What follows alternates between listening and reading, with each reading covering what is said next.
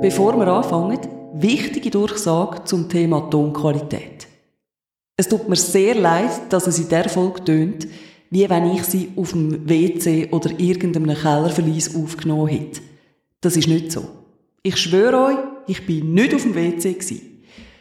Ich habe einfach irgendeinen Fehler gemacht beim Aufnehmen und darum tönt es jetzt nicht so gut, wie wir es eigentlich gerne hätten. Excuse danke, wenn ihr trotzdem zuhört.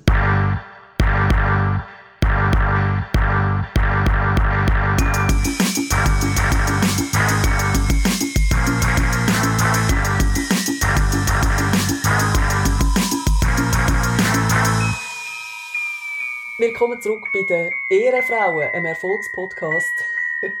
mit uns beiden, der Jacqueline Visentine und mit der Tina Nagelli. Buongiorno. Ciao ragazza. du bist in der Ferien in Italien, wie war es? Ich habe das Gefühl, sie leiden bald an einer Hungersnot darunter, weil ich ihnen alles wegfressen Ich sage es, wie es ist. Ich habe, glaube noch nie in der Ferien oder noch nie in meinem Leben so viel gegessen. Ich möchte ganz eine detaillierte Auflistung haben. Aber weil wir wahrscheinlich nicht genug Zeit haben in diesen 20 bis 30 Minuten, wo unser Podcast ja dauert, sag einfach die drei Top-Sachen, die du gegessen hast. Tortellini in der Brühe. Mm. Dann gibt es eine toskanische Spezialität, die heißt Pici. Was ist das? Das sind eigentlich Spaghetti, aber viel dicker. Und ein bisschen Mm. kürzer, aber sehr dick. Das sieht aus wie schlabbrige, sehr schlabbrige Pommes frites mit einer Ketchup-Sauce und schmeckt wie ein toskanisches Träumchen. Also wirklich ist es Ketchup. Also es ist natürlich eine Tomatensauce, aber die schmeckt halt einfach so, wie man sich's vorstellt, wie aus dem Film. Wenn die Mama das in ihrer Küche stundenlang vor sich hin brutzelt und braut hat. Und das kannst du dann entweder mit Tomatensauce nehmen und äh, Knoblauch. Oder es gibt Al Ragu, das ist mit Fleisch. Jetzt dort, wo wir sind, in Montepulciano, gibt's äh, Wildschwein. Das ist ihre Oh. Spezialität, ihres Fleisch. Ist das gut? Nee, ist nicht so Mm, meins. Ich habe das glaube ich auch nicht so gern. Genau. Ich bin nicht so eine Wilde. Und etwas ist mir aufgefallen, ich weiß nicht, ob es allen so geht, Tina, es nimmt mich jetzt Wunder, was du dazu sagst. Mir ist wieder einmal aufgefallen, ich habe so eine Eigenart. Ist die typisch schweizerisch? Nämlich, dass es mir in den ersten zwei Tagen saumässig unangenehm war, nicht können in der Landesspruch perfekt mich zu unterhalten mit den, mit den Locals. Das ist mir unangenehm gewesen. Dann sitzt man im ersten Kaffee, dann sitzt man im ersten Restaurant und merkt schon mal bei der Bestellung, ja, das Italienisch langt jetzt gerade für die Pasta und für die Dolce auch, aber nachher ist es dann schwierig, wenn sie anfangen mit dir blödeln. Und es ist uns unangenehm gewesen. Da schäme ich mich schon fast. Und dann kommt die Amerikanerin von hinten dafür, weißt du, die einen Schritt ins Restaurant sagt sie, Hi, can I have a glass of red wine? Yeah, a local one. Thanks. Und dann denke ich immer, wow, das Selbstbewusstsein möchte ich auch mal haben. Das, das kenne ich auch und ich glaube, das kennen sehr viele Schweizerinnen und Schweizer. Das ist wirklich wahnsinnig stereotypisiert, aber ich glaube, man darf es so sagen. Wir sind so höflich, dass wir gerne möchten in dieser Sprache reden, wie es gegenüber. Das ist ja nicht nur so, wenn wir in der Ferien sind, das ist ja auch so, wenn Leute zu uns kommen. Also wenn mich in Zürich jemand anspricht auf Französisch, mais bien sûr, je parle français. Ist klar, oder? Das ist Ja. für mich eine Form von Höflichkeit und darum ich verstand dich voll. Und bei mir ist das so ausprägt, und zwar schon seit frühester Kindheit. Also wenn wir damals in der Romandie sind, da habe ich als Kind Französisch reden. Und wenn dann das Gegenüber gemerkt hat, das Kind kann gar nicht gut Französisch und probiert hat, Deutsch mit mir zu reden, da bin ich fast beleidigt gsi. ich habe einfach einmal steinhart weitergeredet auf Französisch und das Gegenüber hat einfach auf Deutsch geantwortet und es hat mich mega genervt. Eigentlich völlig doof, oder? Ich fange zum Beispiel auch immer automatisch an Hochdeutsch reden, wenn jemand mit mir Hochdeutsch redet. Auch wenn es Ja, jemand, voll.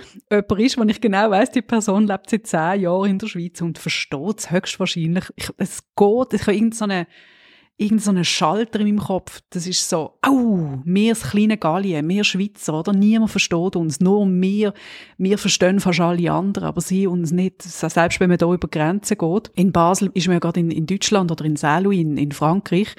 Selbst wenn du dort ein paar Kilometer dann weiter in den Norden gehst, die verstehen schon kein Schweizerdeutsch mehr. Und das habe ich, glaube ganz tief in mir drin, oder wir Schweizerinnen haben das tief in uns drin. Wir werden nicht verstanden. Vielleicht ist das ein ganz tiefes Trauma, das wir haben. Und dann kommt ja dazu, dass wir sogar verwechselt werden. Die Hälfte von der Welt weiß ja nicht einmal, dass die Schweiz die Schweiz ist, sondern wir sind Sweden. Are you from Sweden? Ja, die Schweden sind die, die, äh, die einfach sehr gut aussehen, oder? Also mit dem können wir uns ja schon auch identifizieren, nicht? Absolut. Aber weißt, ich glaube, das ist wirklich so, der, der Schweizer Anpassungswille ist puncto Sprache einfach wahnsinnig groß. Vielleicht auch, weil wir halt das Land sind, wo recht klein ist und viersprachig. Das heißt, es ist eine gewisse Höflichkeit, dass das einfach funktioniert untereinander. Und ich glaube, so die Höflichkeit, die wird zum Teil von anderen eben auch als Nettigkeit missverstanden. Also weißt, wenn du jetzt mit den Deutschen vergleichst, wenn ein Deutscher in eine Bäckerei geht, ich krieg ein Brötchen. Super unhöflich, oder? Also ich ja. krieg ein Brötchen, imperativ, und der Schweizer, äh, ich hätte gerne eine Brötchen, wenn es noch eins hat und es keine Umstände macht. Das ist einfach, und die Deutschen so, ah, oh, die, die Schweizerinnen und Schweizer sind so herzig, so knuff, knuff, knuff. Dabei sind wir einfach höflich. Ich habe das in Berlin einmal so gemacht. Und Berliner, die glänzen ja nicht gerade mit Höflichkeit allseits bekannt als so ein bisschen griesgrämige Menschen. Und dort habe ich wirklich mal auf schweizerische Art und Weise bestellt, so, wenn es ihnen recht wäre, könnten sie mir eventuell, wenn sie gerade eh auf dem Weg in die Küche sind, mir auch noch schnell ein Getränk bringen, so auf die Art und Weise. Und dann haben die einfach gesagt, nö. Und das ist natürlich ein Witz gesehen, aber sie haben mir einfach zeigen, hey, wenn du so blöd bestellst, kriegst du gar nichts bei uns. Da wird einfach auf einen Punkt gesagt, was man will und da wird keine Zeit verloren und freundlich sind wir schon gar nicht. Ja. Und der Schweizer oder die Schweizerin sagt, da, da kommst du gar nichts über. Also entweder du bist höflich, aber äh, da der Befehlston, das wissen wir jetzt ja auch seit äh, den letzten zwei Jahren. Befehlston in der Schweiz kommt eher suboptimal an. Das wird mir nicht vorgeschrieben. Ich habe letzte einmal in einem Callcenter angerufen habe eine Auskunft gebraucht und dann hat eine Mitarbeiterin abgenommen, die Deutsche ist. Hallo, hier ist die Ellen, wie kann ich behilflich sein? Und ich so, guten Tag, hier ist Nägeli. sie schafft in einem Callcenter, wo die Schweiz abdeckt. Ich hätte wahrscheinlich einfach können Schweizerdeutsch reden Aber nein, ich habe direkt auf Hochdeutsch angefangen, reden mit ihr. Und am Schluss habe ich dann ihre typisch schweizerisch, ganz höflich, nett, es war auch sehr aufrichtig gemeint übrigens, noch einen schönen Tag gewünscht und dann sieht er so, äh, herzlichen Dank, ich wünsche Ihnen auch eine ganz gute Zeit. Total überrascht gsi, dass jemand so nett ist mit dir und da habe ich gedacht, das ist eigentlich schon recht traurig, wenn du mit jemandem von so einer Hotline redest und merkst, hey, die rechnet einfach damit, dass sie angeschnauzt wird. Ist das nicht sehr Oder es passiert einfach wirklich bei jedem Anruf, oder? Dass ja. irgendein hässiger Kunde dran ist oder eine hässige Kundin. Ja. ja. Und die ist wirklich wie so aus der Rolle rausgefallen. Also, oh, oh, das wünsche ich jetzt Ihnen aber auch. Herzlichen Dank. Ich gerne geschehen, liebe Ellen. Es freut mich sehr, dass wir uns kennengelernt haben. Bussi, Bussi, bye, bye. Was sind denn deine Hobbys, Ellen? Meine Hobbys sind Cola trinken, Pilze sammeln und Bravo lesen. und dann habe ich so gedacht, hey, das ist eigentlich noch krass. A, dass sie mit dem rechnen muss, offenbar, dass Leute sie einfach direkt anschnauzen. Und B, das ist aber ja in dem Fall auch ganz fest jetzt schon ihrem Selbstverständnis, oder? Ich bin die, wo das Telefon abnimmt und ich bin die, wo die Leute einfach als Auskunftsstimme wahrnehmen und darum mm. behandelt mich dann die Leute das und wenn dann jemand mal anders mit ihr redet und eben nett ist und aufrichtig einen schönen Tag wünscht, dann bringt sie das schon draus. Das ist einfach sau traurig. Ich muss sagen, ich habe grossen Respekt vor Leuten in diesem Beruf, die bei irgendeiner Hotline sind. Ich denke das auch jedes Mal, wenn ich mein Handy-Abo will künden, da wäre ich einfach nicht gut. Also wenn du mich müsstest in Jobs schicken, wo eine Herausforderung sind für mich, dann müsstest du mich zum Beispiel auf die Strasse schicken als Unterschriftensammlerin. Oder die, die für wohltätige Zwecke Geld sammeln. Die werden so dermaßen und stoisch ignoriert. Die bekommen zum Teil nicht einmal ein freundliches Nein, danke oder ich habe keine Zeit, sondern man läuft einfach durch sie durch, als wären sie Gespenster mhm. an Halloween. Jetzt nimmt mich aber schon noch Wunder, Jacqueline, wie reagierst denn du jetzt auf die Leute? Weil es geht einem ja schon eher auf den Keks, wenn einem jemand möchte aufhalten Ich glaube, ich versuche grundsätzlich freundlich zu bleiben. Also ich versuche das eigentlich immer im Leben und dann unterscheide ich nicht den, der Unterschriften sammelt auf der Straße und, und irgendjemand äh, wo geschäftlich mit mir zu tun hat. Aber ich finde auch, ich habe das Recht zu sagen, mhm. nein, danke. Oder nein, es interessiert mich nicht, ich habe keine Zeit mhm. oder keine Lust. Auch ich habe keine Lust, finde ich übrigens einen guten Grund, um etwas ablehnen. Ich habe jetzt überhaupt gar keine Lust. Jacqueline, du, du tönst wie der Uli Maurer. Keine Lust, das muss lange. Beantwortet das deine Frage? Das beantwortet meine Frage. Du machst einfach gleich wie ich. Ich sage nämlich ich sage einfach, nein, sorry, ich habe keine Zeit. Und laufe dann aber auch weiter. Ich halte dann auch nicht an für die Leute. Wenn du stehen bleibst, dann bist du eigentlich im Treibsand langsam am rein versinken. Dann ist es schon zu spät. Und darum bleibe ich eben nie stehen. Wieso hast du verloren? Ist das wie so ein Portal, wo du dann in eine andere Dimension reinkommst und plötzlich... Ja. Und plötzlich hast du pro Monat nicht fünf Rechnungen, sondern 15, die reinkommen. Ja. Was jedenfalls bei dieser Callcenter-Mitarbeiterin mich auch an mich selber erinnert hat, ist, dass man wie so ein Bild hat oder so eine Vorstellung, ah, die Person findet mich sicher sau dumm. Und dann kommt man gar nicht ins Gespräch mit der Person. Und die andere Person denkt das ja dann umgekehrt vielleicht auch. Ah, die findet mich sicher doof. Also mir gibt es wirklich so Leute, wo ich das Gefühl habe, hey, wir kennen uns zwar gar nicht wirklich, aber die finden mich, glaube ich, einfach doof. Völlig stupid, oder? Ich glaube, so entstehen irgendwelche Feindschaften oder äh, Antipathien, weil man sich das einfach in den Kopf setzt. Weil man mhm. gewisse Signale von einer anderen Person oder nur ein Wort oder irgendeinen Tonfall falsch interpretiert und das Gefühl, ah, der findet mich blöd. Die, die mhm. interessiert sich ja gar nicht für mich. Und dann einfach bei sich abspeichert, die mag mich nicht, dann mag ich sie ja auch nicht. Mhm, genau. Und würde man einmal richtig zusammen reden und, und einfach mal das Ganze ansprechen, würde sehr wahrscheinlich rauskommen, was, ich habe, ich habe gar nichts gegen dich. Mhm. Ich habe immer das Gefühl gehabt, du findest mich nicht cool. Nein, ich habe gemeint, du findest mich, oder ah, ich. Ja. Aber ich glaube, was da dagegen hilft, ist, wenn man sich wirklich in so Situationen immer fragt, ist das wirklich wahr? Gibt es da wirklich Beweis? Oder ist das nur in meinem Kopf? Und meistens gibt es ja wirklich keinen stichhaltigen Beweis. Also so etwas wie, er hat mich nicht grüßt oder er hat mich nicht gefragt, wie es mir geht. Das ist einfach kein Grund. Der Mensch kann im Stress sein, der Mensch kann irgendwie mit dem Kopf gerade an einem anderen Ort sein. Das ist kein Beweis. Ein Beweis für die Person findet dich scheiße ist, wenn sie dir sagt, hey, ich mag dich nicht, hör auf mit mir reden. Das wäre ein Beweis, oder? Absolut. Aber wie Würdest du das machen, wenn du jetzt in deinem Umfeld an Leute denkst? Also du musst jetzt Namen nicht nennen, darfst du natürlich, aber musst sie nicht nennen. Äh, Leute, wo du das Gefühl hast, äh, ich glaube, der findet mich blöd oder die findet mich blöd, aber du weißt es jetzt gar nicht. Wie würdest du denn das klären? Ich finde, es klärt sich am schnellsten, wenn man das im persönlichen Gespräch herausfindet. Und jetzt nicht so, hey, du sag mal, findest du mich wirklich so scheiße, wenn ich denke? Ich finde dich nämlich auch voll doof. Sondern, wenn du die Person dann neu mit siehst, dass du auf sie zugehst und ihr vielleicht, weiß auch nicht, ein Kompliment machst für etwas, was sie, was sie macht oder er, wo du toll findest. Das gibt's ja bei den allermeisten Leuten. Wenn man es möchte sehen. Ja, und ich glaube, es löst sich wie von alleine auf. Aber nur wenn man ja. auf die andere Person zugeht. Weil wenn beide denken, die andere Person findet mich doof, dann kann man 70 werden und irgendwie am Schluss vom Leben herausfinden, hey, eigentlich finden wir das mega cool. Aber wir haben nie miteinander geredet und darum haben wir es auch gar nicht gemerkt. Ich glaube, viele Probleme im Leben basieren auf Missverständnis.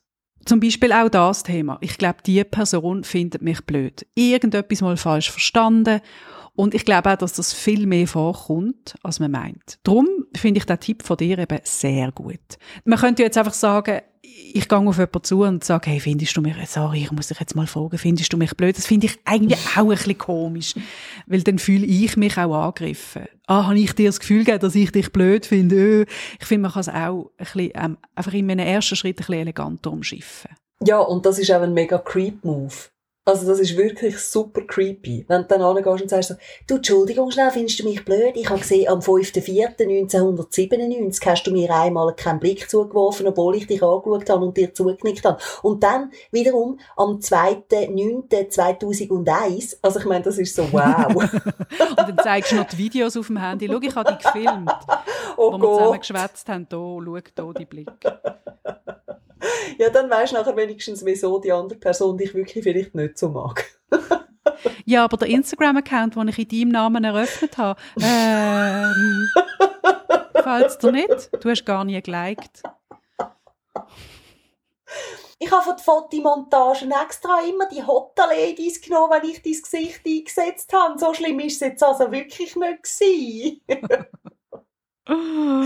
oh.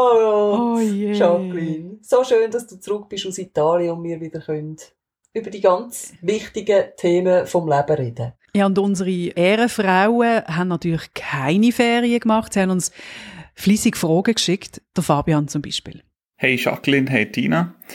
Ich habe diese Woche euren Podcast entdeckt und finde euch sau lustig. Ich habe jetzt gerade alle Folgen von euch gelesen und freue mich schon mega auf die nächste Folge. Und ich habe gedacht, ich äh, stelle euch auch mal eine Frage. Und zwar äh, habe ich mich gefragt, habt ihr als Kind so ein mega Vorbild gehabt? Oder auch jetzt vielleicht noch? Habt ihr schon immer wieder Radiomoderator oder Moderatorin werden? Ja, und habt ihr jetzt schon ein Vorbild gehabt? Oder ist das irgendwie einfach so, huh, machen wir mal? ja, würde mich wundern. Ja, willkommen in der Ehrenfrauenrunde, liebe Fabian. Schön bist du dabei und danke vielmals für deine Frage. Könnt ihr übrigens auch schicken, wenn ihr ein Problem habt oder eine Frage oder irgendeinen Kommentar oder wenn ihr auch nichts habt, könnt ihr einfach ein Emoji. oder einfach eine Idee oder einen Input oder einfach mal Lust zu euch mitteilen, dann meldet euch einfach bei uns. Es erinnert mich so an die Anfänge von meiner Radiokarriere, wo wir wirklich zum Teil minutenlang irgendwelche Kontaktdaten über einen Sender gelassen. Also ein SMS könnt ihr an diese Nummer schreiben, ein E-Mail an diese Adresse. Oder dann, und dann immer und immer wieder die gleichen Sätze. Das sind so die Standardsätze, die du dann irgendwann drin hast. Aber Fabian, wir, wir beantworten sehr gerne deine Frage. Tina, Vorbilder? Definitiv. Also als Kind habe ich ja die Bücher von der Astrid Lindgren verschlungen und da ist natürlich die Pippi Langstrumpf mein Vorbild gewesen. Und ich könnte jetzt nicht mal sagen, dass sie das jetzt nicht mehr ist, weil ich finde einfach, Pippi Langstrumpf macht so vieles so, wie es einfach super ist oder wie es auch unserer Gesellschaft würde gut tun, weil sie lässt sich nicht irgendwie etwas absprechen, weil sie ein Mädchen ist. Es ist ja eine wahnsinnig äh, feministische Figur eigentlich. Sie glaubt an sich selber, ist selbstbewusst, sie packt das Zeug an, sie macht das Maul auf, wenn sie etwas zu sagen hat, sie sagt, was sie denkt und das finde ich eben super. Also Pippi Langstrumpf wäre eigentlich für mich so ein Evergreen von einem Vorbild. Schade, hat sich so wenig in dein Leben übertragen.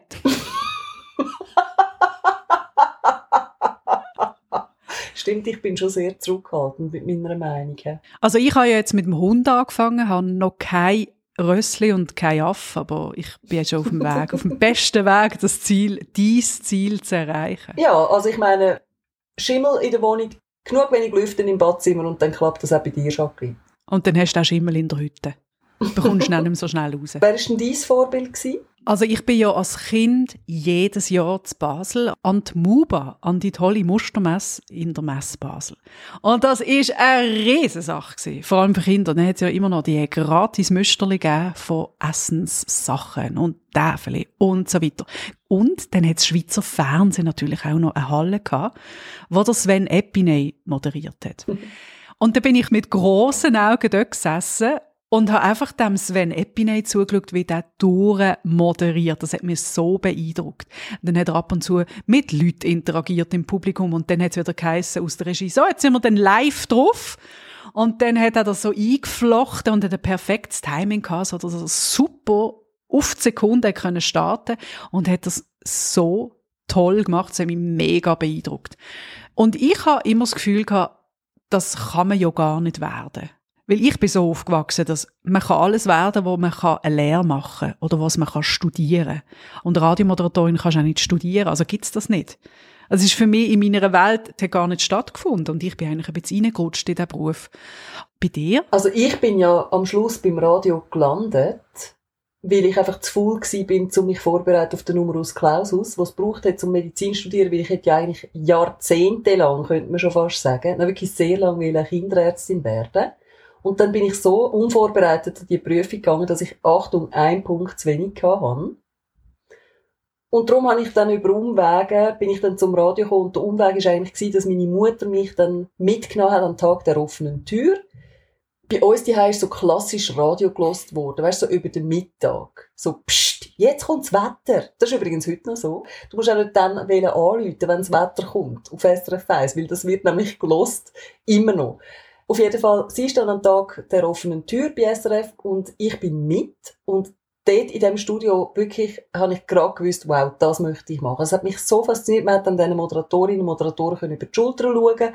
Und ich habe dort gesehen, wie die da die Technik bedienen und irgendwie die Leute packen mit ihren Geschichten, wissenswert, unterhaltsam verpackt. Ich habe das so gute Mischung gefunden, auch noch mit der Musik und so weiter. Ich habe gewusst, ich möchte Moderatorin werden. Und das ist eigentlich der Schlüsselmoment gewesen. Zusätzlich habe ich natürlich vorher auch sehr viel Radio gelost und zwar vor allem die Hitparade. Ich bin ja mega Fan als Jugendliche von Him, also von der finnischen Band rund um den Ville Valo. Und ich habe natürlich jeden Sonntag Hitparade hören, weil ich gehofft habe, dass Join Me jetzt dann doch vielleicht mal auf Platz 1 landet, was nie passiert ist übrigens. Aber äh, ich habe das Lied natürlich aufnehmen mit meinem Kassettengerät. Und darum bin ich dort schon positiv eingestellt im Radio gegenüber. Aber erst, als ich dann an dem Tag der offenen Tür war, habe ich eben gemerkt, yes, das möchte ich machen. Bam! Weißt du, was ich immer der Hass gefunden habe? Ich habe auch immer Hitparade gelost. Immer der Hass gefunden, wenn der Moderator ins Lied hineingeschwätzt hat.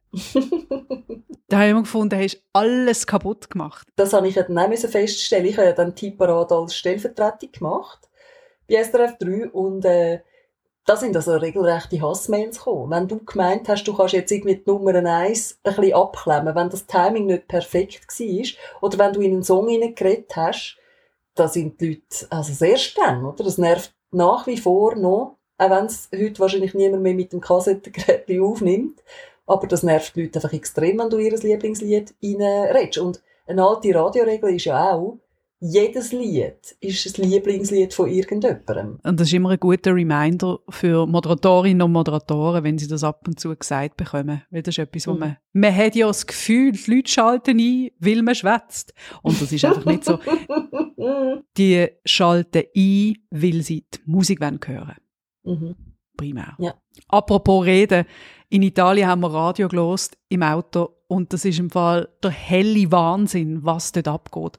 Am Morgen, am 7. machen die eine Party. Du kommst nicht raus, sind es drei Personen im Studio, sind es 20 Personen im Studio. Es ist ein Durcheinander. Das ist schon nochmal eine andere Kultur. Das finde ich auch immer interessant, so ein bisschen zu spüren, wie, was ist Unterhaltung für die Nation, wo man gerade in der Ferien ist. Also mhm. dann schalte ich das Radio ein und dann hörst du gerade, was abgeht. In Italien schnurren sie wahnsinnig viel. In Frankreich auch. Das ist einfach eine komplett andere Kultur. Du, in Island haben die fast keine Zeit mehr für die Musik, gell? Du, die schnurren Minuten lang.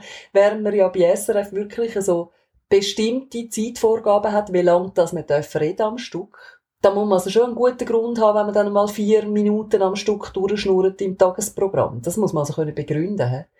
Und in Island, bla bla bla bla bla bla bla bla bla, Minuten Ja gut, lang. wenn natürlich ein Wort aus 20 Silben besteht, ist das völlig klar, dass automatisch die Sätze länger werden. Golden Daim. Guten Tag. Es ist Zeit zum Tschüss sagen. Was heißt Ciao auf Isländisch? Bless. Bless? Mhm. Also wie B-L-E-S-S? Mhm. Du, das tönt für mich ein bisschen nach Jamaika. Blessed! bless, bless. Bis zum nächsten Mal. Ciao, ragazzi.